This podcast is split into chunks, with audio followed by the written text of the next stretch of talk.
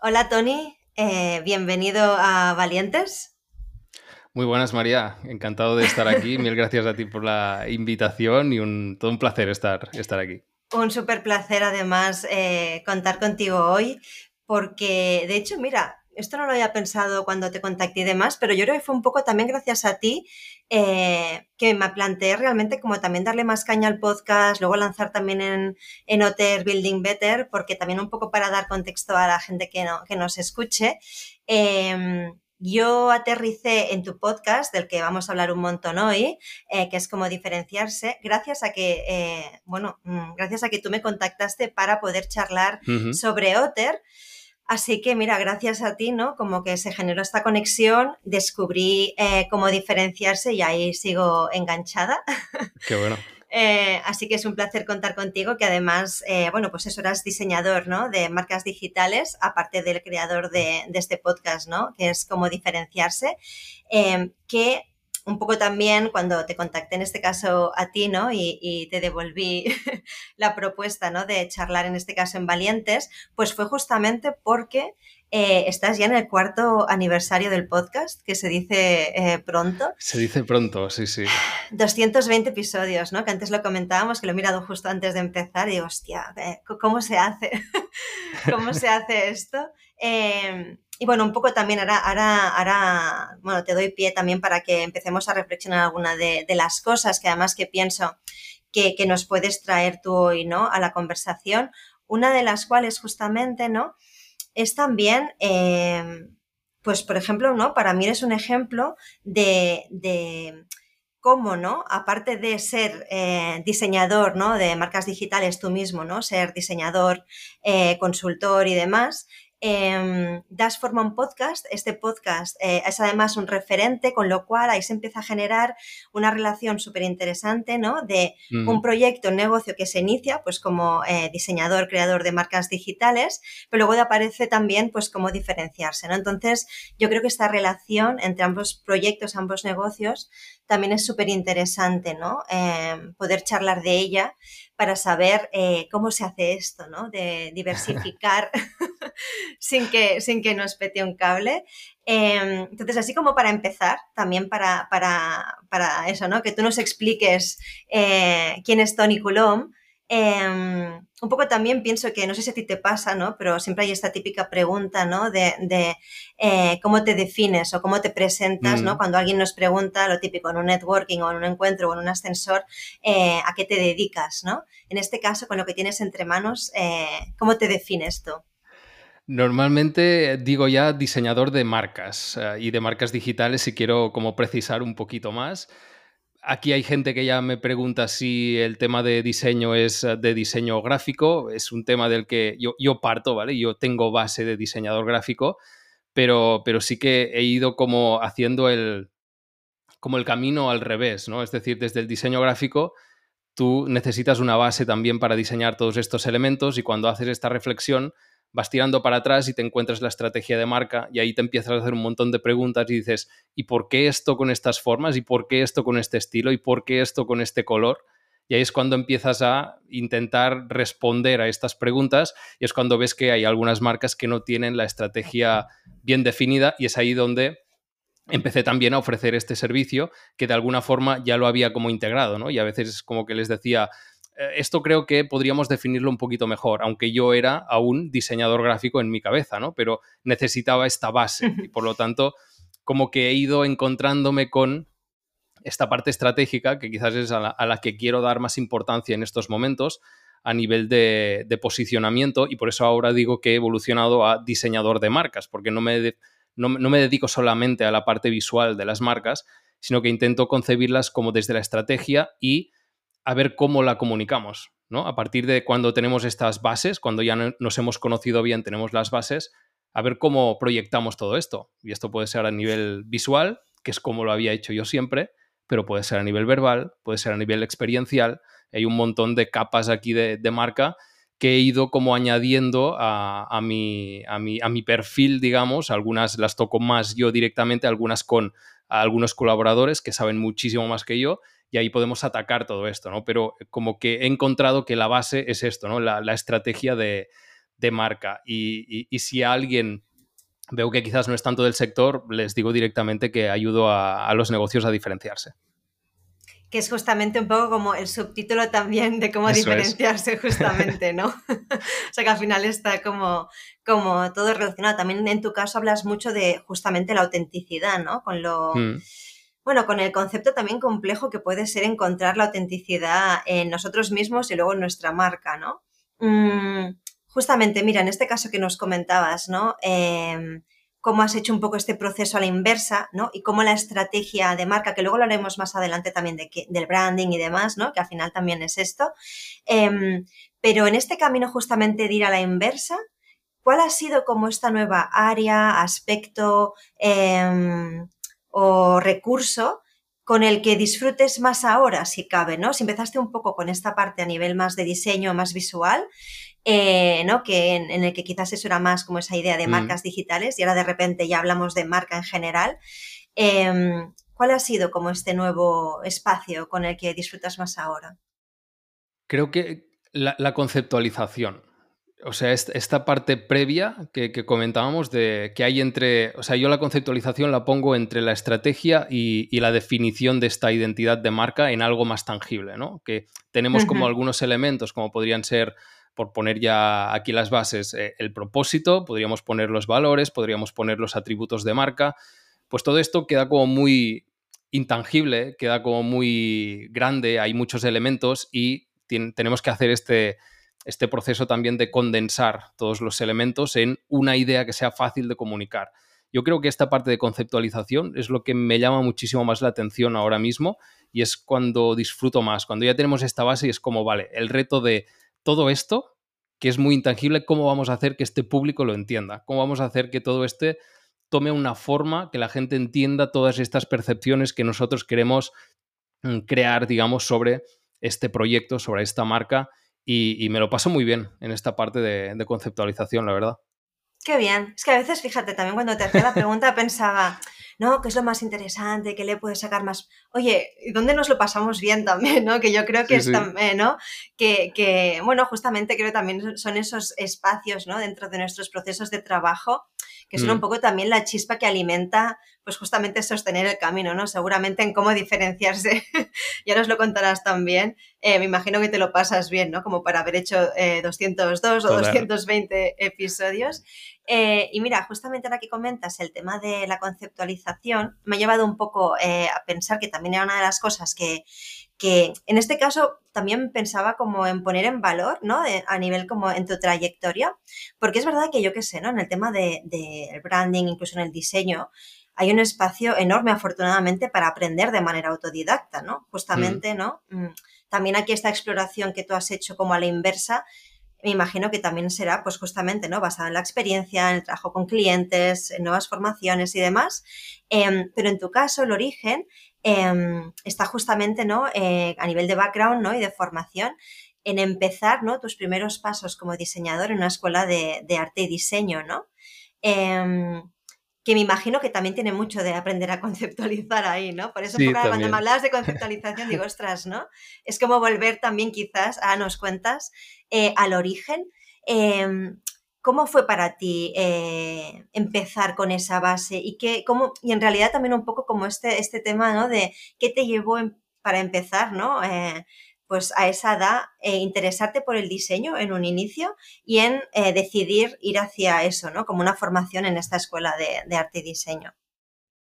Pues yo siempre digo que fue por pura casualidad o, y en parte por, por habilidad porque, y, por vista de otra persona, ¿vale? Y ahora, junto ah. estos tres puntos porque, porque es interesante. O sea, yo en el momento de acabar la, ESO, que son los estudios obligatorios, yo he sido siempre buen estudiante, ni de excelente ni de insuficiente, pero pasé una época como de, menos ganas de estudiar o que realmente no tenía como las motivaciones necesarias como para tirar adelante los estudios. Acabé la ESO muy justo y me dijeron incluso, si, te apruebo esta asignatura, tienes que prometerme que no cursarás ninguna, ninguna, ninguna carrera. Y yo dije, vale, o sea, en estos momentos realmente no tengo pensado hacer ninguna carrera, por lo tanto, perfecto, yo lo que necesito es acabar estos estudios. Y a partir de aquí era como, vale, ¿y ahora qué? ¿qué hago? Porque realmente no hay ninguna formación que me llame la atención. Y estaba de, refuerzo, digamos, que con una persona que me ayudaba pues a, bueno, eso, refuerzo de algunas asignaturas o lo que sea. Y me dijo, yo creo que tienes habilidades ah, por la parte artística. Y es verdad, o sea, concursos de dibujo o los ganaba o normalmente quedaba bastante ah, en buena posición, había hecho clases de dibujo, o sea, era una parte, la artística, que siempre me había llamado muchísimo la atención. Mis padres la habían fomentado mi madre era ceramista en muchísima parte de, hace muchísimo tiempo ya, no es algo a lo que se dedique, pero como que tiene una parte de, manualidad, de, creatividad también. Mm, mi padre es, albañil, pero muy creativo, o sea, yo vale para, para, arquitecto seguro, mi padre, o sea, pero segurísimo, porque tiene una visión de interiorismo que es brutal. Y, yo creo que entre los dos me, fomentaron como esta parte, o de alguna forma la, la aportaba como incorporada. Y dejaron que yo la pudiera expresar. Y a partir de aquí esta persona vio pues, que tenía quizás algunas aptitudes y dijo, mm, tenemos aquí la, la Escuela d'Art de de, Bellas Artes, y eh, es un sitio además reconocido y, que tú puedes como acabar de pulir quizás estas habilidades. Y es allí cuando me metí pues a, Bellas Artes a hacer un, un, grado medio y a partir de aquí pues vi ya que tenía sí, que sí tenía una, salida, tenía una profesionalización, todas estas habilidades que yo podía tener, que necesitaba aprender según qué cosas y que a partir de aquí pues le podía dar como una base para esto llevarlo a una profesión. Y es aquí cuando empiezo pues a interesarme de una forma muchísimo más... Ah, digamos, en serio, ¿no? De esto. Al principio era como una prueba, a ver qué pasa, a ver si me gusta y realmente me encuentro con el diseño gráfico, que al final es como una, la, parte creativa que toca pues, a las marcas y que puedes ayudar a negocios, por lo tanto. Y es aquí cuando digo, ostras, esto es muy interesante, esto tiene un impacto real. Empecé quizás diseñando, pues, yo qué sé, etiquetas para productos, cosas así. Cuando las ves que están en el súper o cuando las ves que están en una tienda o no sé qué, ves que tienen un impacto, ves que quedan como tú las habías pensado y esto te da como alas a decir, esto me gusta, esto lo quiero seguir mejorando aún. Y, esto fue un poco los inicios y, cómo me enganché, digamos, a, esta parte visual primero de las marcas y que ahora, como te decía, pues he ido encontrando el resto, las otras partes de, la marca. Qué bueno. Mira, mira, de alguna manera es como que em, fue como el origen, ¿no? De ese materializar la conceptualización de, las ideas, ¿no? Al final. o sea, como que la semilla de alguna manera eh, estaba ahí, ¿no? Parece. Em, qué bueno. Y justamente además yo pienso que, mira, también está guay, ¿no? Que hayas comentado cómo, cómo fueron esos inicios, porque fíjate, ¿no? Es como que de alguna manera también cuando te escuchaba eh, me daba la sensación que había ese punto también de, hacer algo un poco, pues como tú decías, poco como prueba, ¿no? De decir, pues voy a ver qué mm. tal, ¿no? Como sin expectativas. Que ostras, como pocas veces pasa, ¿no? Como que nos dejamos sorprender cuando empezamos a explorar eh, pues una trayectoria, por ejemplo, también en esas edades con toda la presión que hay, ¿no? De qué quieres ser de mm. mayor o qué quieres hacer, ¿no? Y demás, con lo cual, ostras, qué bien que de esa exploración, ¿no? Saliera un poco como el origen, ¿no? De, los siguientes pasos. Eh, y que también es un poco, yo creo, ¿no? Para la, gente que nos escuche, ¿no? Y sobre todo, pues los que sean más jóvenes o estén empezando, ese tema de atreverse a probar, ¿no? Porque... Es que es probar muchas veces, sí, sí, sí.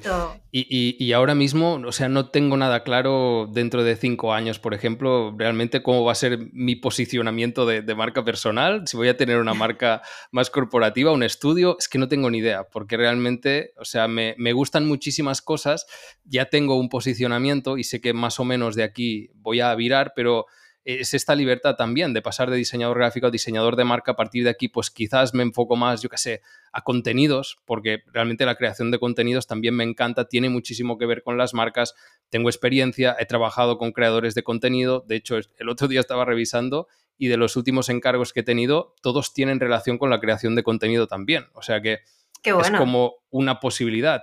¿Por qué? Porque me he metido yo en la creación de contenido y por lo tanto hmm entienden que si yo sé de creación de marcas y sé de creación de contenido, pues hay como esta intersección que realmente pueden suponer una ventaja para, ellos. O sea que es que no descarto nada. Y al final es lo que decías, e, es, probar y, te vas encontrando con, con, cositas que te gustan y, puedes ver cómo puedes esto llevarlo a algo profesional y con lo que te puedas ganar un poco la, vida, ¿no? Un poco el, el, tema del Ikigai vendría un poco por esta parte, ¿no? De intentar encontrar algo con lo que realmente te lo pases súper bien, pero que además alguien te lo compre, porque esto sea sustentable, ¿no? Exacto, sí, importante detalle que no quita, que no quita justamente, mira, además, em, que bueno, yo en su día, ¿no? Pues y lo mantengo evidentemente el nombre de Valientes, ¿no? Para, para este podcast. Em, y justamente esto que, que, estás planteando, para mí es muy valiente, en realidad, ¿no? El hecho de, de estar abiertos al cambio, o por ejemplo, mm. incluso lo que es que pienso que es muy importante también como subrayo, ¿no? Lo que, lo que, lo que has comentado antes de, pues no sé lo que voy a hacer dentro de cinco años. Es que me parece genial, además, como que lo plantees así, porque también como negocios y como marcas, eh, muchas veces, igual que antes te planteaban, oye, ¿y qué dices, no? Cuando la gente te pregunta a qué te dedicas, también como negocios nos hacen las preguntas, ya sea inversores, eh, asesores financieros en general, ¿no? Mm, suele pasar, pero también un consultor, cualquier colaborador, oye, ¿y cómo te ves en cinco años? ¿Cuál es tu posicionamiento en cinco años? Y yo qué sé, ¿no? que me alegra que lo pongas encima de la mesa porque creo que implica em, valentía, pero con uno mismo, ¿eh? no en relación tampoco mm. a lo que ¿no? Eh, piensen los demás, sino atreverse a decir, voy a explorar y voy a seguir explorando seguramente ad infinitum, ¿no? Es como nunca se acaba esta metamorfosis, ¿no? Y es genial que así sea, ¿no? Totalmente, totalmente. Y además que estoy eh, rodeado de perfiles de este mundillo digital que se han reinventado mil veces y, es algo que enriquece también a estos perfiles, o sea que es algo muy bueno. Mira, justamente, ¿no? Con, esto que de, también esa retroalimentación que me imagino que tienes ahora, ¿no? En tu propio ecosistema de colaboraciones eh, y demás. Em, antes de que, de que, bueno, sobre todo, no, antes, antes de hablar un poco como también de, de, cómo han sido como un poco estos pasos y la evolución, eh, igualmente me interesa también eh, hacer como una paradeta, ¿no? Una paradita en el momento de, del saltar, que no se me olvide también plantear esto porque pienso que, que, es muy relevante a veces como ha sido, ¿no? Ese proceso en el que de repente, ¿no? Eh, decides, ¿no? Pues dejar de trabajar para, otras empresas, ¿no? Que fueron esos primeros pasos, ¿no? Como nos pasa a muchos. Em, pero ¿cómo fue el momento eh, de saltar a la piscina y decidir montártelo por tu cuenta? ¿Cómo fue? Pues eh, llegué allí porque sentía que había tocado techo en, la empresa en la que estaba. O sea, no, no porque me, me, creyera mejor que nadie, sino porque simplemente veía que a nivel creativo la evolución la curva de aprendizaje era ya muy, muy baja y, necesitaba como más espacio para, crecer, para correr, necesitaba quizás no, tener a nadie por, por encima mío para yo poder tener también la capacidad de tomar decisión, decisiones, de, de equivocarme, de, de probar, como decíamos antes también. O sea que un poco yo creo que fueron estas las motivaciones y, me costó, ¿eh? realmente me costó porque tienes ya una estabilidad, tienes un, trabajo fijo, tienes un sueldo y todo esto, pues bueno, lo tienes cubierto lo, base, ¿no? No era por aspiraciones en cuanto a, salario, sino que eran más aspiraciones a nivel a nivel creativo, a nivel de, de, ser ambicioso, de decir, yo quiero aprender más, quiero hacer más cosas y quizás allí pues estaba como muy en mi sitio y no podía salirme mucho de este sitio porque yo era una pieza del engranaje. Y a partir de aquí, pues cuando ya me lanzo, veo las otras partes del engranaje también, que evidentemente las tengo que aprender. Es decir, yo emprendo para ser diseñador gráfico freelance y de repente me encuentro que también soy, eh, soy el, hombre de negocios, ¿no? soy también el, de repente el director ¿no? de, mi, de, mi, negocio y que necesito también el departamento de marketing y necesito también eh, la parte de las cuentas y, mil cosas que yo no había tocado nunca, que no me habían importado nunca, que algunas ni me interesan ahora, pero que son imprescindibles para llevar bien un, negocio, aunque sea unipersonal, como es el mío en este caso. Y es allí cuando empiezo pues a llegar también un poco al tema de, los negocios, negocios digitales. Y la verdad es que el tema de negocio me gustó, o sea, me gustó. Fue una sorpresa porque algunas cosas sí, otras no, ¿vale? Pero parte de contabilidad mm, no me gusta nada, ¿vale? Pero la parte como de negocio y, porque al final también se toca muchísimo con la marca, se toca muchísimo con la estrategia, ¿no? Hay, hay, como una parte de solapar allí entre estrategia de negocio y estrategia de marca y, me gusta muchísimo, o sea, me gusta crear cosas, me gusta montar y esto también habla mucho de, negocios por hacer estos proyectos sustentables, ¿no? Como decíamos antes. O sea que un poco viene por aquí este, este salto. Que de nuevo también conecta con la idea de explorar, ¿no? De seguir como probando, ¿no? Y, poder, eh, sí, como también como de no conformarse, ¿no? De ver cuáles son como esos límites propios, ¿no? Eh, irlos un poco como traspasando, ¿no? Por así decirlo. Em, de todos modos, también un poco en este caso comparto un poco ese contexto, ¿no? De haber trabajado primero para, empresas y demás y luego, pues eso, ¿no? Saltar eh, con la mm. misma sorpresita que tú comentabas de de repente... ¿no? todas las cartas que tienes que, jugar cuando pensabas que ibas a por una y de repente dices, oye, pues no, que aquí hay otras cosas, sorpresa, que aunque te lo digan, yo creo que hasta que no te lanzas no, te das cuenta. Claro. Em, y también un poco pues comparto eso, ¿no? Haber estado en otras empresas y, luego haber montado eh, un poco pues eso, mi propio negocio, ¿no? O dos negocios en este caso. Entonces, em, también a veces eh, me he dado cuenta luego, al cabo del tiempo, em, que muchas de las cosas que, aplico o algunos recursos y demás, y el hecho también de haber trabajado ¿no? para otras empresas, también eh, me ha dado ¿no? como algunas mm, perspectivas o reflexiones que pienso que en mi caso, por ejemplo, me han ayudado, ¿no? En según qué momentos. ¿Cómo ha sido para ti eh, poder justamente, ¿no? Tener por así decirlo, eh, ¿no? La, suerte, eh, ¿no? De que así ha sido, de poder haber comparado, ¿no? Contextos, de haber formado parte de un ecosistema, ¿no? De trabajar para otros y luego montarte em, por tu cuenta luego tu, tu, propio negocio, ¿no? Como pros y contras o qué aprendizajes sobre todo te has llevado que hayas podido aplicar luego a tu propio negocio. Creo que, claro, al final acabas viendo el cómo se aplica tu negocio. O sea, yo sin, si me hubiera lanzado directamente a, ser freelance saliendo de la escuela, no creo, o sea, me hubiera costado muchísimo más tiempo. Me, hubiera encontrado con los mismos eh, puntos que te he comentado antes, pero claro, como no los había visto aplicados, tampoco tenía una referencia. Por otro lado, el tener una referencia a veces también te hace ver el, qué no aplicarías tú en tu negocio o qué cosas harías distintas, ¿no? Y, precisamente por este roce en cuanto a, visión o en cuanto a manera de entender quizás un, mismo sector, pues acabas encontrando el, cómo lo harías tú. Y esto creo que también es un aprendizaje. A veces nos definimos también por lo que no nos define. A veces nos cuesta decir somos esto, pero sí que podemos decir no somos esto o esto yo lo haría de otra forma. ¿De qué forma? No lo sé, ya lo vamos a definir, pero sé que de esta forma no lo vamos a hacer porque yo tengo otra manera de ver las cosas, otra manera de ver el sector, porque intento ser más, ah, yo qué sé, abierto en algunos sentidos, intento que todo llegue a muchísima más gente, intento ser más didáctico, mil cosas que, podrían, que podríamos encontrar. Y yo creo que el tener un ejemplo te sirve para seguir determinadas cosas y para no querer seguir también determinadas cosas. Mira, además me parece interesante porque, bueno, yo que soy fiel oyente de cómo diferenciarse y voy tomando nota, si no recuerdo mal, ah, no me preguntes qué episodio era de, de, número, pero sí que sé que justamente hablabas de la copia y demás. De hecho, en algún momento también yo cuando he hablado de este tema he hecho referencia justamente a ese episodio, eh, mm. o sea que pues en mi blog ahí está linkado.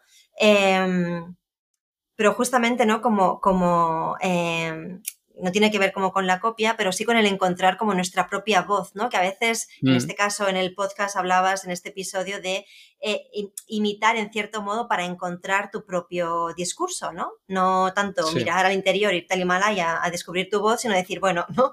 En contraposición o porque no me gusta esto de esta persona o porque me gusta y lo puedo hacer diferente añadiendo X, ¿no? Em, encontrar el propio camino, ¿no? Y creo que también es interesante em, porque justamente em, y que también es un poco mi idea también con estas conversaciones en Valientes, como quitarle eh, glamour, por así decirlo, que no deja de ser atractivo por eso, ¿eh? el camino de montar un negocio, pero sí quitarle el brilli brilli, ¿no? Que, a mm. veces nos lo venden de, oh, emprende, qué guay y demás, ¿no? Eh, cuando justamente, por ejemplo, en tu caso, ¿no? También comentabas que el haber pasado, ¿no? Por, por una trayectoria en la que formamos parte, ¿no? De otras empresas, eso también puede ser justamente el trampolín ¿no? Que puede acortar incluso esos inicios, ¿no? Porque uno ya también va como con mucha más dirección o ese criterio quizás está más formado. No sé si también tú ves que puede ser como por eso, ¿cómo lo ves? Sí, totalmente. O sea, la, parte que comentabas de que yo comentaba en el podcast es que es que creo que es aplicable a, todo. O sea, yo hablaba más a nivel de quizás de, estrategia de crear un contenido, o a nivel de estrategia de, marca o de, de, carácter de ser o lo que sea, pero es que es aplicable absolutamente a todo. O sea, si quieres empezar a, yo qué sé, crear una factura, pues vas a empezar haciéndolo como lo hace todo el mundo, quizás, que es una forma muy sosa, que es una forma como muy formal. Y de repente, al cabo de un tiempo, verás, a mí esta parte no me gusta. O sea, voy a hmm. cambiar el copy de, la parte inferior, que es como muy de abogado, como muy carca, y lo voy a hacer un poquito más friendly. Pues ahí estás cambiando y estás teniendo ya una cosa un poquito distinta. O voy a cambiar el diseño, voy a hacerlo mío, ¿vale? Y, cambias el diseño también de, esta factura. Y así con absolutamente cualquier cosa. O sea, el tener una base está muy bien para saber, pues lo que decía antes, qué hacer, qué no hacer, y para irte encontrando tú también a medida que vas encontrando como estas contradicciones o a medida que tú también te vas conociendo. Porque e, el avanzar el propio camino también te lleva muchísimas veces a conocerte y un poco también por desmitificar cosas, ¿no? del emprendedor, de emprender, de no sé qué. Todo venden como como paquetes, ¿no? Como todos como muy bien hechos, como yo soy diseñador de marca, yo soy un diseñador de marca en construcción, yo no soy un, ¿no? Como un, USB que ha venido el de Matrix, me, lo ha metido en la cabeza y ya soy directamente y tengo el 100% de las skills, no, yo estoy evolucionando continuamente y esto se va puliendo, entonces ah, que nadie se piense que esto empieza y es ser ya el, máximo, el referente, el, súper bueno en todo, sino que es ir probando, ir, ir, modificando las cosas y, así es como se va aprendiendo y vas llegando a conocerte a ti mismo. Total, total, me parece genial lo que, lo que acabas de plantear y pienso que es súper importante. Dejar igualmente en las notas del episodio el episodio en cuestión, luego lo buscaré eh, y lo dejaré ahí porque, vamos, es eh, algo para realmente escuchar y recordar. Em, y bueno, estamos hablando, ha aparecido, ¿no? En varios, evidentemente, en varios momentos, eh, estrategia de marca, branding, eh, conceptualización, ¿no? Varios términos que, a lo mejor para nosotros, pues evidentemente forman parte de nuestro día a día, mm. pero seguramente habrá gente también, ¿no? Que, que, trabaje, ¿no? En el sector y que por supuesto les resulte familiar el término, pero también para todos aquellos negocios, ¿no? Fundadores y fundadoras eh, personas que estén pensando en lanzar su propia idea, que nos escuchen y que a lo mejor no estén tan familiarizados con el concepto, em, ¿qué es para ti? ¿Cómo, cómo defines tú el concepto de, branding? Y, por qué para estas personas, bueno, y para todos ¿eh? los que estamos detrás de un negocio, de una marca, eh, ¿por qué es importante? ¿Para qué es importante? De una forma fácil podríamos decir que el branding es el proceso de creación y de gestión de marcas, ¿vale? Nos podríamos quedar así de, anchos. Yo incluso he copiado aquí mi definición porque hice un episodio haciéndome esta pregunta, ¿vale? Porque como te decía, es que yo creo que estoy en construcción en todo momento y, y, necesitaba como hacer la reflexión y decir, vale, llevamos como ciento y pico episodios del podcast eh, se llama diseño y branding como subtítulo y no hemos definido realmente qué es el branding, aunque evidentemente hemos hablado de ello tangencialmente en todos los episodios. Pues oye, voy a hacer mi un poco la recopilación de lo que creo yo que es importante y finalmente hacía una, reflexión que me llevó mi tiempo, ¿eh? hacerla porque realmente es algo que cada persona pues va a tener su definición. Y la mía es básicamente que es un conjunto de acciones estratégicas, honestas y diferenciales que alinean negocios y personas con el objetivo de alcanzar un propósito compartido, ¿vale? Aquí hay varias cosas que podríamos analizar. Son acciones estratégicas. Como decíamos antes, no es simplemente la estrategia, no es simplemente el diseño, no es simplemente la identidad verbal, sino que son todos estos elementos que hay alrededor de cualquier negocio. Aunque alguien diga, yo no trabajo mi marca, tú tienes una marca igualmente, aunque no la trabajes, ah, tú la tienes, porque la gente a la que te estás dirigiendo tiene ya una percepción de, tu negocio. Por lo tanto, estás transmitiendo ciertas cosas. Si no las trabajas, quizás son erróneas. Pero eh, aquí está precisamente el trabajo de, branding, de, creación y de gestión. Para mí tienen que ser honestas y tienen que ser también diferenciales. Mm, honestas porque hay dos formas de crear una marca y es ser honesto, es partir de lo que tú eres o lo que es la organización y la otra es impostar todos estos elementos. A mí no me interesa esta segunda opción porque creo que es primero eh, es a corto plazo y segunda, es, poco transparente porque estás intentando ser algo que tú no eres y por lo tanto esta parte no, no, la suelo trabajar nunca. Luego tienen que ser diferenciales, evidentemente, porque de alguna forma lo que buscamos también con la creación de marca es, es que seas diferente, que no seas la, típica marca que ya podemos encontrar en tu sector, etcétera, etcétera. Y al final, una parte muy importante, y que antes preguntabas también, ¿por qué nos serviría la creación de una marca? Es, es, la unión que decía también de estos negocios y de estas personas, porque por una parte tenemos el negocio, que todos sabemos que es, pues que nos quede un beneficio después de, estas, de estos gastos que tenemos, después de lo que ingresamos. Esto es tener un negocio, es que sean positivos estos números. Pero a partir de aquí, ¿cómo conectas con un producto, con una persona? Pues aquí el, el pegamento es la marca, que la marca son los valores que tienen, el cómo haces, el por qué lo haces. Todo esto es lo que realmente conecta con las personas una botella de agua no conecta con las personas, pero si luego te dicen que está hecha de tal forma por tales personas, que está hecho de una forma totalmente manual o que está hecha con el objetivo de que tú lances menos botellas de plástico a la, basura, pues todo esto es lo que va a conectar con los valores de estas personas y por lo tanto es lo que hace útil a, la creación de, marca. Y lo que decía también, te diferencia. ¿vale? Yo creo que esto también es una de las cosas que, más relevancia tendríamos que darles a, la propia marca porque todos estamos, bueno, más o menos saturados de, marcas, ¿no? Hay, hay muchísimas alrededor del mundo, de cualquier sector, de cualquier especialidad y por lo tanto necesitamos que de alguna forma ser diferentes y esto te da foco. Yo siempre digo que lo que te hace diferente es esta intersección entre lo que realmente tú haces bien, entre lo que la competencia o no ofrece o no puede ofrecer y lo que está pidiendo el público al que te diriges. Si encuentras esta intersección, pues vas a encontrar una manera de generar una propuesta de valor que sea un poquito ah, diferencial y por lo tanto que te ponga en, digamos, en ventaja en alguna comparativa de marcas, presupuestos o, lo que sea. Y, también te diría por finalizar que, que aumenta el valor la, marca al final aumenta el valor de absolutamente todo lo que hacemos. No es lo mismo ir a comprarte una zapatilla pues al, todo a 100 o comprársela pues a, a Salle. No sé si conoces la marca sí, Salle. Estaba pensando justo en esta. Sí, sí, sí pues curioso. Es que entrevisté a, Marca, a Marta Jaquet y, ostras, me, me gusta muchísimo su proyecto también. Y es que es brutal. O sea, al final pueden ser, podrían ser exactamente las mismas zapatillas, que te las venden al todo a 100 y te las venden en Salle. Las del todo a 100 quizás te cuestan pues 10 euros, por decir algo, y las de Salle quizás te pueden costar 70, ah, me lo invento, ¿vale? La calidad podría ser exactamente lo misma, pero lo que te transmite una y otra es muy distinto y lo que estarías dispuesto a pagar por una y por la otra es totalmente distinto. ¿Por qué? Porque hay este aporte de valor extra. Incluso te puedo poner eh, un ejemplo más llano y sobre mí mismo, y es que yo hace cuatro años era un total anónimo, o sea, no, me conocía nadie. Esto no me hacía más, más o menos profesional. Ahora seré un poquito más profesional porque llevo cuatro años más trabajando con marcas y, lo que lleva, digamos, el, propio camino que comentábamos antes también. Pero ahora sí que soy algo para algunas personas. ¿no?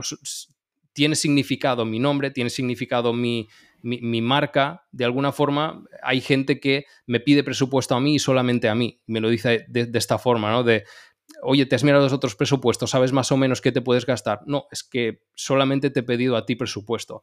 Que luego te pueden decir que sí o te pueden decir que no, porque les puede entrar o no dentro de los planes pero no me regatean precios. Hace muchísimo tiempo que no me regatean precios, María. Y esto es, es, oro. Esto es, oro. Es oro. Comparto totalmente lo que, lo que comentas y, es genial cuando eso empieza a pasar, ¿no? Em, de hecho, yo creo que, has dado también en un punto, ¿no? Que, con lo que comentabas un poco con el tema del Ikigai, ¿no? Eh, personal. Mm. Em, esto que planteabas también en relación a al para qué ¿no? es importante o por qué es importante el branding, para qué una marca, un negocio debe pensar en ello, que también esta idea clave de es que aunque no lo pienses ya lo estás haciendo, o sea, ya está pasando, esa percepción ya está ahí, ¿no?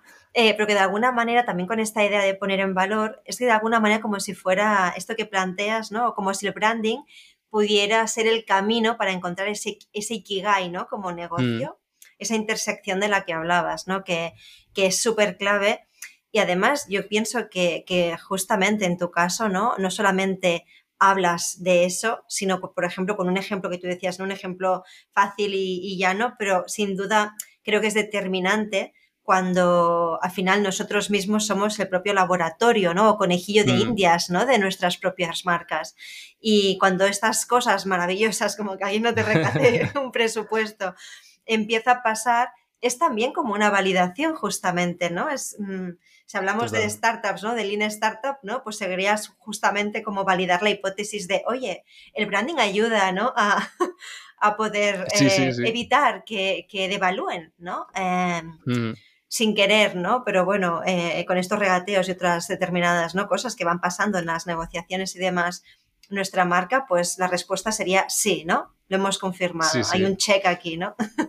Claro, aquí tocas el dinero, que es algo que, todo el mundo entiende, ¿no? A veces el branding es como algo, eh, nos movemos en lo abstracto, nos movemos en cosas que son poco tangibles, pero cuando hablas de estos elementos dices, vale, vale, esto lo entiendo perfectamente, por lo tanto, vamos, vamos adelante. Exacto, ¿no? Y es justamente la diferencia, ¿no? Entre esas zapatillas en el todo a 100 y las de Saye, ¿no? Eso es, totalmente. el valor de marca acompaña el valor numérico ¿no? de lo que estás comprando. Y otra cosa también, simplemente para añadir y, también subrayar una de las cosas que planteabas, que justamente, ¿no? Identificando esa intersección de la que hablabas, em, pienso que también es la manera de hacer partícipe a los usuarios, a las personas, justamente, ¿no? De este propósito y valores también de los que nos hablabas antes que toda marca debería encontrar, ¿no? Porque es en esa intersección y cuando somos capaces, ¿no? De materializarlo, de explicarlo, ¿no? Como haces tú con las marcas que trabajas, eh, es ahí donde se pone e, ese valor y, lo, y, somos capaces de compartirlo, ¿no? Con los demás. que, es, que es siempre un reto, ¿no? Total, totalmente. Mira, además, aprovechando que también hablamos de un poco de, mi trayectoria y del podcast, lo que estoy haciendo ahora mismo con el podcast es crear un, grupo de Telegram, simplemente para crear un, espacio para poder hablar con las personas. Es decir, al final, lo que a mí me interesa es que este podcast, el contenido, sea una intersección entre lo que a mí me interesa y lo que interesa a estas personas, que es muy similar a lo que nos puede interesar a la hora de diseñar una marca. Yo me dedico a diseñar marcas. Si alguien quiere que yo le ayude, le puedo ayudar de una forma, o sea, contratándome, ¿no? Directamente. Si no, pues el podcast es una manera gratuita también de tener unas nociones básicas y de poder tirar adelante. Pero en, una, en un elemento tan mínimo como es el, propio contenido, pues aquí se ve, ¿no? Que realmente lo que deberíamos buscar es esto, la intersección entre lo que interesan a estas personas a las que nos dirigimos y lo que nos interesa a nosotros mismos. Precisamente por no entrar en esta en, el ser falsos, ¿no? En, el impostar cosas, sino que realmente los propósitos que haya detrás, que te muevan, que estos valores que haya, que realmente sean tus líneas rojas que no quieres cruzar de, ninguna forma. Y, es así como realmente se construyen las, ah, las relaciones, que el branding tiene muchísimo todo de esto, que es, que crear relaciones ah, a largo plazo. Total, y además, mira, también un poco por, por eh, también compartirlo, ¿no? Desde mi, mi, desde mi momento fan también del podcast, ¿no? Que llevo tanto tiempo también escuchando. Si hay alguien, ¿no? Que, que seguro que hay gente por aquí, pues, o que no lo conocía y demás, em, pienso que, que, cómo diferenciarse es eh, una guía eh, fantástica aparte de para conectar más contigo, ¿no? Y también la gente que le interese todo esto que estás comentando, eh, poderse empapar de una manera, ¿no? Más extensa, evidentemente, no solamente en este ratillo que charlamos tú y yo, pues de esta visión, ¿no? Que tú compartes, sino también, pues a través de las entrevistas que haces y demás. O sea, pienso que alguien podría eh, hacerse un manual realmente de cómo desarrollar determinados aspectos, ¿no? En relación a la estrategia de marca, o sea que quien tenga ganas de aprender o le interese el tema, aunque sea de manera autodidacta, ¿no? Que decir, hay un camino por ahí, a lo mejor alguien no tiene presupuesto ahora para delegar mm. en otra persona, ¿no? Eh, el diseño y demás, ostras, investigad en cómo diferenciarse porque en 220 episodios eh, hay mogollón de temas eh, realmente eso, ¿no? Como para volverse bastante como pro, aunque sea a nivel autodidacta, de todos estos conceptos y seguro poder explorar muchas de las cosas que, que estás planteando. O sea que, que sin duda es un recurso increíble. Y también aprovecho aquí para, añadir un tema que creo está relacionado con el tema también que tú hablabas, ¿no? De lo que decíamos, del valor, esa intersección, ¿no? Tan compleja de encontrar. También hay un concepto que planteabas en algún episodio, que era justamente el de em, cómo cuando compartimos valor, los usuarios también se sienten, se pueden sentir en deuda, ¿no? Mm, eh, fíjate, incluso yo, incluso yo proponerte eh, este podcast hoy de decir, hey, este episodio, ¿no? Ostras, Tony, ¿no? Eh, pues venga, ¿no? Me encantaría, ¿no? Que pudieras compartir también estas ideas, poner en mm. valor tu trayectoria, el podcast y demás, pues también en parte puede venir de eso, ¿no? Cuando de repente recibes tanto valor por parte de una marca, no solamente uno es fan, sino que se siente agradecido. Y yo creo que conseguir eso es también otro check, ¿no? Es como, ya no te regatean presupuestos y además la gente se siente en deuda. Fantástico, Tony. Es otra, es otra validación. Eh, sí, sí, hablaba de esto, de, la deuda emocional. Y, venía precisamente porque una oyente que ya me había mandado feedback en varias ocasiones me decía, joder, es que yo me siento en deuda contigo y necesito hacer algo para devolverte esto. Ahora mismo no estoy interesada en comprar tus servicios porque es que, es que ahora mismo no estoy en este momento, pero yo quiero algo, o sea que mándame tu dirección que te voy a mandar un par de botellas de vino. Y así lo hizo y, ostras, es que esto es, es un chute de adrenalina, brutal, porque dices, es que realmente me valida que, que lo que estoy haciendo tiene un impacto que le está ayudando muchísimo y que le está ayudando a ver, en primer lugar, lo, lo que es valioso el branding y en segundo lugar, le estoy ayudando a aprender sobre esto y me lo está diciendo y, me quiere comprar algo y como no ahora mismo no le encaja, me manda otra cosa, se inventa un producto y me lo manda. Es, espectacular, sí, sí. Es, brutal, es brutal, total. Eh, bueno, y justamente eh, hemos aparecido ya como diferenciarse ¿no? desde el principio y demás. Eh, me imagino que es como un gran compañero ¿no? de mm. viaje ahora mismo. ¿Y mm, cómo apareció la idea? ¿no? Porque también hemos hablado de tu origen, cómo empezaste ¿no? a explorar, a desarrollar tu trayectoria. ¿En qué momento aparece la idea de hacer un podcast? Y además, ahora que han pasado cuatro años, que también era un poco lo que mm. también yo, ¿no? en esa deuda emocional quería celebrar em, contigo. Eh, ¿Cómo ha sido la evolución también? ¿Cómo fue el inicio y, qué, han pasado estos cuatro años? ¿no? ¿Cómo se ha transformado de la idea original a pues, estas ideas que nos compartías también ahora que estás eh, planteando a nivel de formato? Puf, ha tenido muchísimas fases, porque ya te digo, es que yo soy muy de explorar y de cambiar y de ir evolucionando las cosas no dejarlos tal cual. Ah, por empezar un poco por los orígenes, para que la gente entienda también lo que estaba yo buscando con, con la creación del podcast. Ah, o sea, a mí principalmente soy consumidor, pero brutal de podcast, ¿vale? O sea, mm, consumo muchísimos al día, más que vídeos en YouTube, más que posts en blog, más que lo que te puedas imaginar. O sea, al final lo que consumo más son podcasts. ¿Por qué? Porque me permite hacer otras cosas. Estoy pues cocinando, estoy fregando los platos, estoy a veces incluso diseñando lo que sea y me permite pues el estar en dos cosas a, a la vez, siempre que la tarea evidentemente no requiera muchísimo esfuerzo mental. Y, fue como, vale, hay varias personas que tengo yo como referentes que, tienen un podcast, que hablan de temas relacionados con negocios digitales.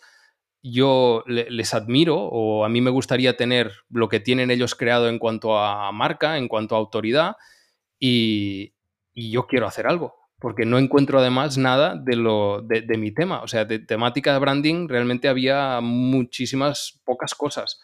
Por lo tanto, era como, si no lo hace nadie, mm, voy a intentar hacerlo yo. Y ahí es cuando te debates un poco con el tema del síndrome del impostor, porque dices, ¿a quién, me va a escuchar a mí? ¿Por qué me van a escuchar a mí y no a otro que va a salir dentro de un tiempo? O que seguramente sabe muchísimo más que, yo.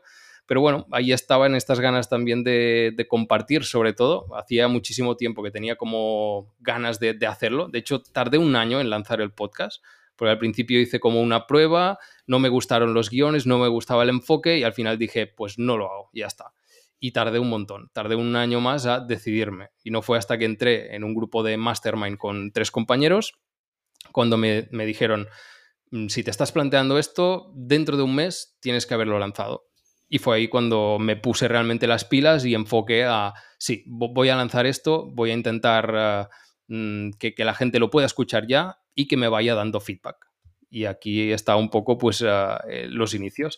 el objetivo un poco de compartir y el objetivo también de, trabajar esta marca y un poco de crear también este laboratorio que tú comentabas antes, ¿no? De, decir, vale, si vamos a trabajar esto para alguien, ah, sabiendo que yo en aquel momento, aunque estaba enfocado en diseño gráfico, estaba en el mundo de la comunicación, muchísima gente que está en el mundo de la comunicación peca de no comunicar sobre su marca.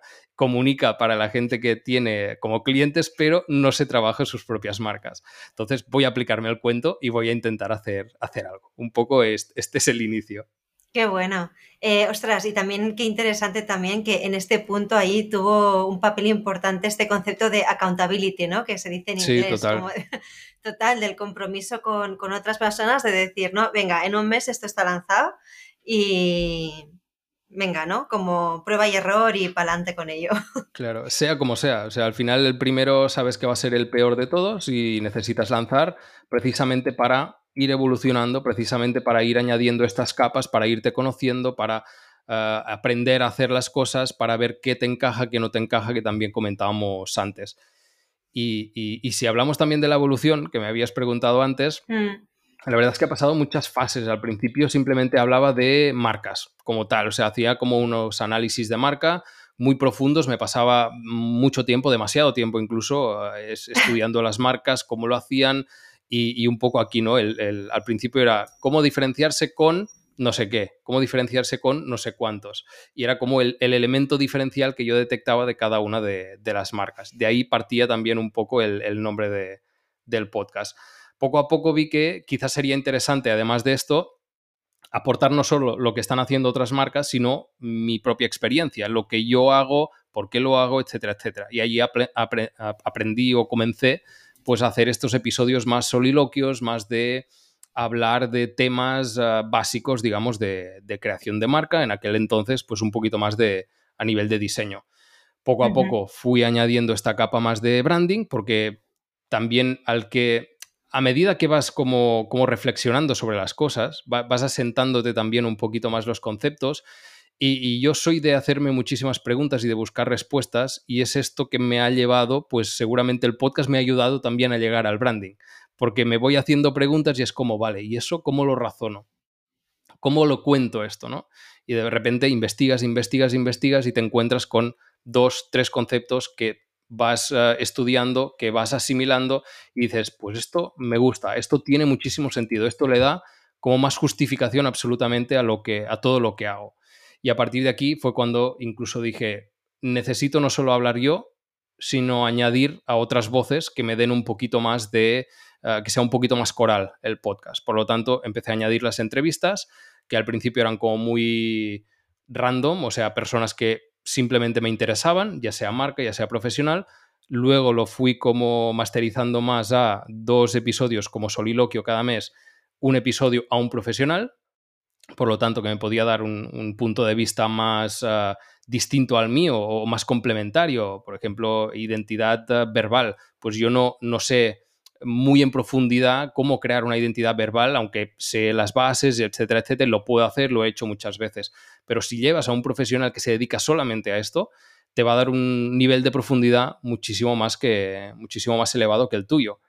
Y luego recuperé también las marcas. ¿Vale? ¿Cómo lo hacen las marcas? Vamos a hacer este análisis de marca que hacía al principio, también por inseguridad, yo solo, vamos a hacerlo con estas marcas. Voy a entrevistar estas marcas, voy a entrevistar, por ejemplo, a, María de Otter y voy a preguntarle cómo están haciendo las cosas, cómo se están diferenciando y luego te cuentan también que, oye, pues esta parte no la estamos haciendo tan bien, pues esta parte sí que la estamos trabajando, esta parte nos ha funcionado muy bien.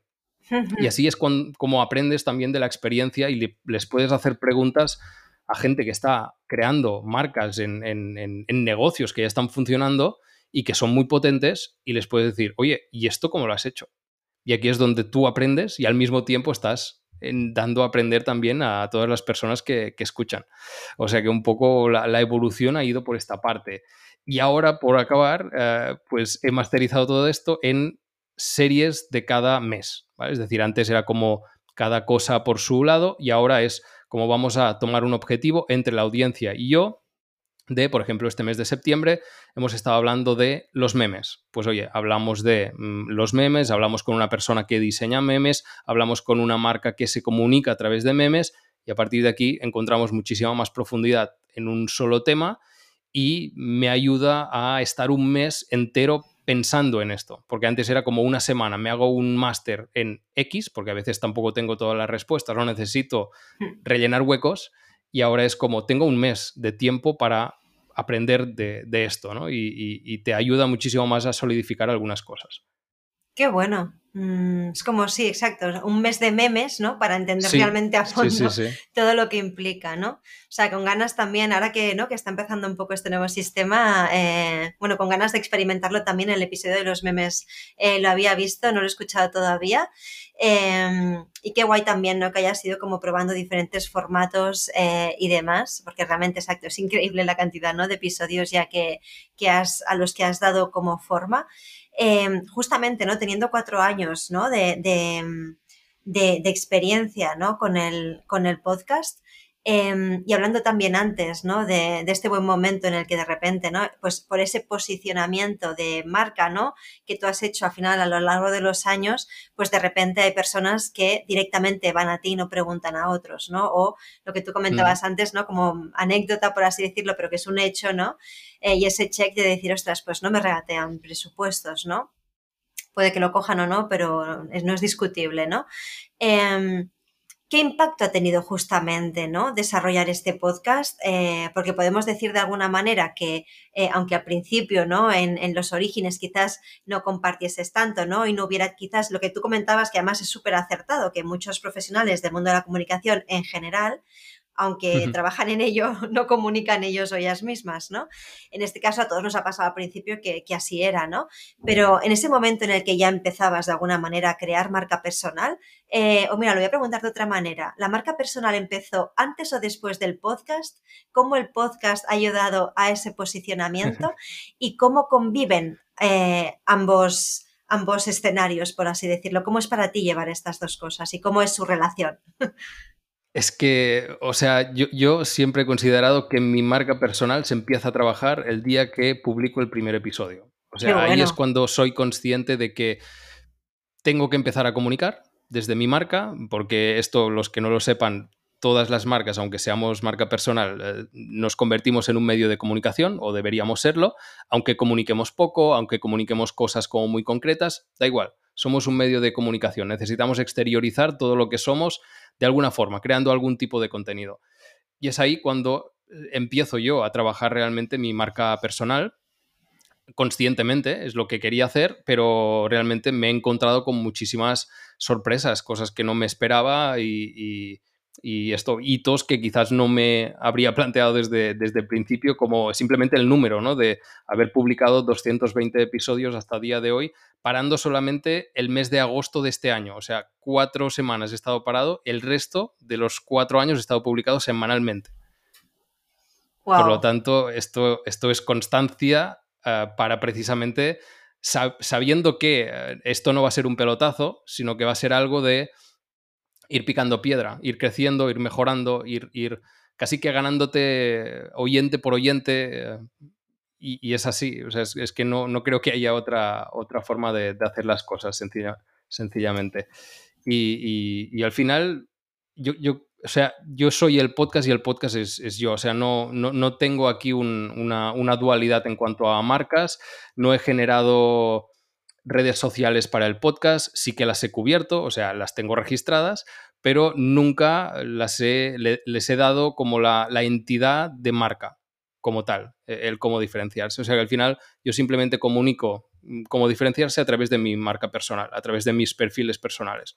Por lo tanto, era simplemente una manera de como de, dar un título a este contenido que yo iba a crear, ¿no? una forma más de expresar eh, cuál es mi, propósito, que al final es ayudar a las marcas a diferenciarse, pues a través de un contenido. Y simplemente por no poner el podcast de Tony Coulomb, porque realmente mm, ni ahora ni antes era nadie tan conocido como para que fuera, vale, esto es sinónimo de marca o es sinónimo de no sé cuántos, esto lo hace un famoso y le funciona. ¿Por qué? Porque todo el mundo ya le conoce, todo el mundo ya le posiciona mi caso no es así. Por lo tanto, mi nombre puede significar cualquier cosa, por lo tanto, necesito poner un título a todo esto.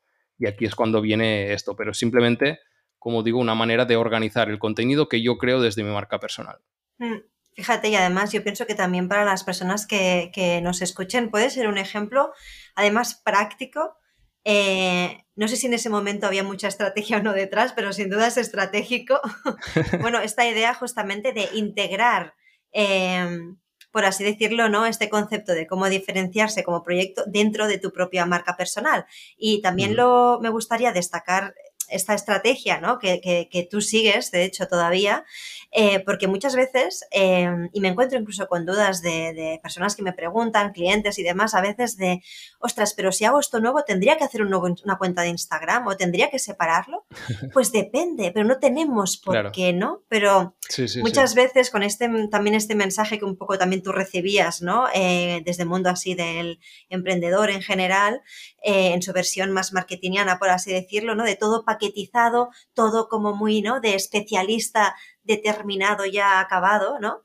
Y creo que muchas de estas dudas o cuestiones que a la gente le genera a veces conflicto vienen de ahí. Y mira, de hecho, con esto que nos acabas tú de compartir, es un ejemplo práctico, real eh, y además mm, exitoso, por así decirlo, ¿no? Como con buenos resultados de cómo una cosa y la otra pueden integrarse completamente y potenciarse ambas a la vez, ¿no? Totalmente, totalmente. O sea, al final es, es esta arquitectura de, marca que también existe en, cualquier organización. En mi caso es, monolítico total. O sea, yo estoy como marca madre y luego tengo ya el tipo de contenido que estoy creando, que quiero crear más contenido, incluso aparte del podcast, porque ahora mismo no estoy saliendo del podcast más allá de publicaciones en redes simplemente para promocionar el podcast, pero sí que me gustaría hacer algo, algo un poco distinto. Y justamente igualmente, aunque hablemos de, integración, ¿no? Y que de alguna manera también a nivel práctico puede ser también mucho más sencillo gestionarlo así, ¿no? Y si hablamos con el ejemplo básico simple de Instagram, pero no es lo mismo gestionar un contenido en una cuenta que tener que estar, ¿no? Eh, diversificando a tope, ¿no? Con lo cual también a nivel de sostenibilidad de la vida y de los mm. negocios es interesante plantearse al menos uno que quiere hacer y cuáles pueden ser las consecuencias de un camino u otro, ¿no? Eh, en ese caso también, y yendo un poco también a, si, podemos también como conocer un poco más como de tu día a día y de cómo trabajas, em, ¿Cómo gestionas igualmente, aunque sea de manera integrada, eh, como ambas líneas, ¿no? Porque me imagino que tendrás pues tus clientes, ¿no? Eh, tus procesos y demás y también luego la producción semanal, que es increíble mantener esa constancia y determinación cuatro años. Y además eh, los episodios que tú haces son episodios súper completos, súper estudiados, o sea que es increíble, ¿no? Que el trabajo que hay detrás de cada episodio, eh, ¿cómo lo haces? O sea, ¿cómo, cómo, cómo haces estos malabares en tu día a día? Y, cuál es el mayor reto, por así decirlo, ¿no? de llevar ambas, ¿no? Ambos barcos al mismo tiempo, aunque estén juntos. ¿eh? He hecho muchísimas pruebas también eh, por, no perder un poco la, tradición y, al final he llegado a, la conclusión que es muchísimo mejor el crear todo este contenido los lunes. O sea, yo los lunes lo primero que hago es eh, grabar el podcast porque ya tengo el, el guion hecho de la semana pasada, grabo, edito, creo el post, lo, programo para el día siguiente, para el, martes a las 7 de la mañana que se publique y luego ya me pongo con el siguiente episodio. Me pongo con la parte de documentación, con la parte de crear un guion y ya incluso si puedo con la parte de, generar la creatividad o el diseño del propio, de la propia carátula del episodio en concreto. Entonces aquí ya me dejan todo preparado para la semana siguiente volver a empezar todo el círculo. ¿Por qué los lunes? porque no salen estas setas o estos brownies que comentábamos antes de empezar, porque a lo largo de toda la semana es cuando van apareciendo estos imprevistos. Lo había empezado poniendo el viernes, diciendo, vale, pues voy a ponerlo primero el viernes, luego por las tardes. Es mejor del tirón, es mejor el lunes, al menos en mi caso. Ya te digo, esto depende muchísimo también de, de, biorritmos, depende muchísimo de maneras de trabajar, pero a mí me funciona de esta forma haciéndolo los lunes, dejándolo ya todo preparado y así pues no, no, tengo excusa. O sea, hago lo más importante de cada semana, es crear mi episodio del podcast, porque no es lo más, no es lo más urgente crear el podcast, podría estar una semana sin publicar el podcast, pero sí que es lo más importante que tengo que hacer yo en mi semana. Por lo tanto, lo pongo el lunes y así ya lo dejo hecho. Qué bueno, es como antes de abrir el email, antes de mm, sí, casi, casi. el modo avión, ¿no? Antes de saber que se está derrumbando, algo grabamos, ¿no? Eso es, cuando ya tengo el podcast eh, que sé que el martes se va a publicar, luego me pongo a revisar un poco toda la semana, que más o menos ya he ido, ya he ido colocando en el calendario las anteriores semanas, etcétera, etcétera. ¿eh? La planificación yo creo que también es una parte fundamental en todo esto, porque si no es es un, es un desbarajuste absolutamente todo. Qué bueno, de hecho también al final esta, esta práctica que tú planteas, ¿no? Al final de no dejar que lo urgente pase por delante de lo importante, ¿no? Mm, Eh, al final es algo, por ejemplo, ¿no? Que, que si alguien, ¿no? Que, que te escucha se anima a hacerlo, sin duda también lo puede hacer en, en su día a día, ¿no? Incluso en las tareas que mm, tenemos es tan fácil abrir el email y mm, quedarnos atrapados ahí, ¿no? Mm, yo de hecho ahora estoy sí, sí. intentando como abrir el email solamente dos veces al día.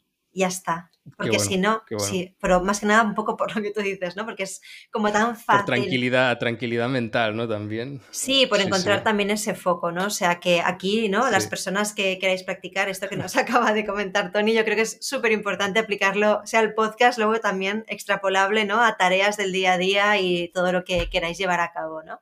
Y mira, justamente con ese tema de prácticas, que al final, eh, como tú bien decías, pues al final es como mucha prueba y error, ¿no? Que hay como mucha teoría y, y- y- y libros ¿no? sobre productividad y demás, pero yo creo que al final no hay Mm, nada como eh, comerse esos eh, ¿no? marrones, setas que aparecen en la semana para entender cómo narices hacerlo cada uno a nuestra manera, ¿no? Em, Ahí, ahí en, en tu web en algún momento comentabas, ¿no? O animabas, ¿no? Con, en, en cierto mm, modo, a, a que si alguien tenía una idea de negocio, ¿no? Eh, que lo hiciera, ¿no? Como esta idea de, venga, si lo estás pensando, eh, lánzate, ¿no? Y también teniendo en cuenta en tu caso, ¿no? Que tu visión es, eh, pues eso, ¿no? Sin, sin, adornos, por así decirlo, muy realista, muy honesta, ¿no? Tú hablas un montón de honestidad, de autenticidad, eh, de, es como de, de, sensatez y coherencia, ¿no? En el cómo mm. llevar a cabo las cosas, ¿no? Que queremos desarrollar. Entonces me interesa un montón también eh, eh, si, si, si, quieres compartir, sobre todo los pros, en este caso los contras, como que en este caso justamente por esta honestidad y, y no practicidad de, de tu visión, eh, ¿cuáles son los pros, también desde tu experiencia, todos estos años desde que te lanzaste a la piscina, cuáles son los pros, ¿no? Eh, que se puede llevar una persona por atreverse, ¿no? Por esa también valentía que implica montar un, un negocio propio.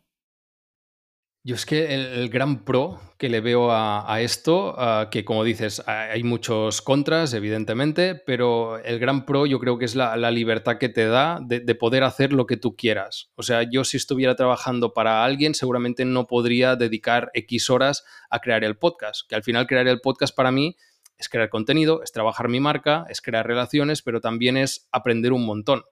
O sea, si yo soy mejor profesional hoy que hace cuatro años, es precisamente porque estoy creando el podcast y esto me permite dedicar cierto tiempo de mi semana de modo, de modo sistemático a, a, al aprender cosas nuevas. Y, y, precisamente en este foco estoy poniendo ahora también el podcast, ¿no? De decir, durante un mes voy a aprender sobre algo nuevo. Voy a aprender yo, va a aprender la gente, la gente me va a compartir cuáles son también sus dudas sobre este tema y a partir de aquí vamos a intentar generar el mejor contenido posible sobre este tema pero eres uh, no solamente en la creación de contenido, sino en, con quién quieres trabajar, tanto desde el punto de vista de colaboradores como también de clientes.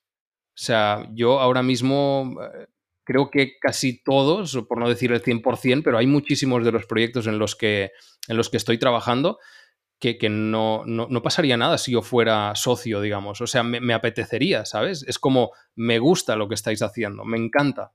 Y, esto, el, poder poner este filtro es también una pasada, porque no, no, solamente te dedicas a lo que a ti te gusta, sino que además lo estás aplicando a una marca que sabes que tendrá un, un, un, una repercusión positiva en la sociedad del modo que tú crees que tiene que tenerlo. Es decir, y tú les, les, les dices además a través de la estrategia de, oye, yo creo que deberíamos ir a este propósito, vale, sí, que sea hacia vuestro público, pero que también sea hacia la sociedad.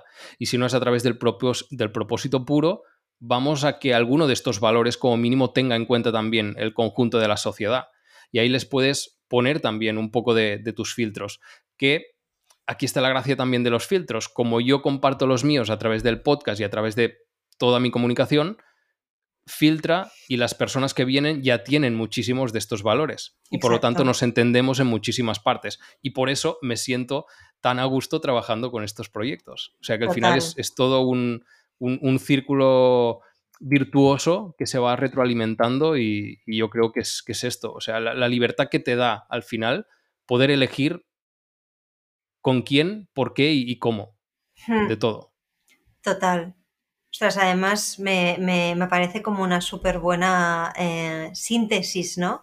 Eh, de esa lista, ¿no? Que, evidentemente para, cada uno seguramente puede ser como ligeramente diferente, ¿no? Evidentemente basado en la experiencia de cada uno de cada una. Em, pero me parece muy interesante justamente lo que planteas, ¿no? De esa libertad eh, que a menudo, a veces también se utiliza, ¿no? Como para, ah, sé libre, trabaja desde la playa, ¿no? Sí, tomándote un cóctel. No, sino esta visión de libertad, gracias por compartir, Tony, esta visión de libertad, para poder, eh, como tú decías, ¿no? Elegir, conectar. Con esas marcas y negocios que al final también nos nutren y, y, ¿no? y encontrar esas marcas con las que tú estás también como alineado. Y aquí, aunque a veces puede parecer un contra, ¿no? Justamente yo creo que también hayas dado eh, en una clave, que es justamente la libertad de poder em, permitirte en este caso apostar por eh, un aporte de valor a medio largo plazo, como es hacer un podcast y todo el contenido que has desarrollado, ¿no? Como en otro tipo de sistema, ¿no? De, negocio, pues seguramente eh, si no está totalmente ligado eso al core business, pues seguramente, ¿no? Sea una actividad de un riesgo determinado que a lo mejor esa empresa no se puede permitir o, a veces incluso como negocios no nos permitimos apostar por estas eh, acciones, ¿no? Como puede ser lanzar un podcast y pienso que está genial justamente que con tu caso eh, se puede ver un ejemplo de cómo algo, ¿no? Que va haciendo chup chup poco a poco, poco a poco, ¿no? De prueba y error, empezando de una manera totalmente, ¿no? Distinta a como, a como está planteado ahora. Em, te ha permitido también justamente, ¿no? Em, sumar totalmente, poco a poco, y como tú decías también, picando piedra, em, al resto, ¿no? de tu negocio. Total. Lo cual yo creo que es importante también, ¿no? Como poner en valor ese proceso y paciencia que implica también estar cuatro años pues picando piedra así con un podcast, ¿no? Claro, sí, sí. Es que la libertad también implica trabajo. O sea, todo esto, esto que comentabas antes de eh, ser libre, trabaja desde no sé qué, trabaja cuatro horas al día, cuatro horas a la semana. Eh, puedes llegar a esto, pero tú sabes las horas que vas a tener que currar de más antes.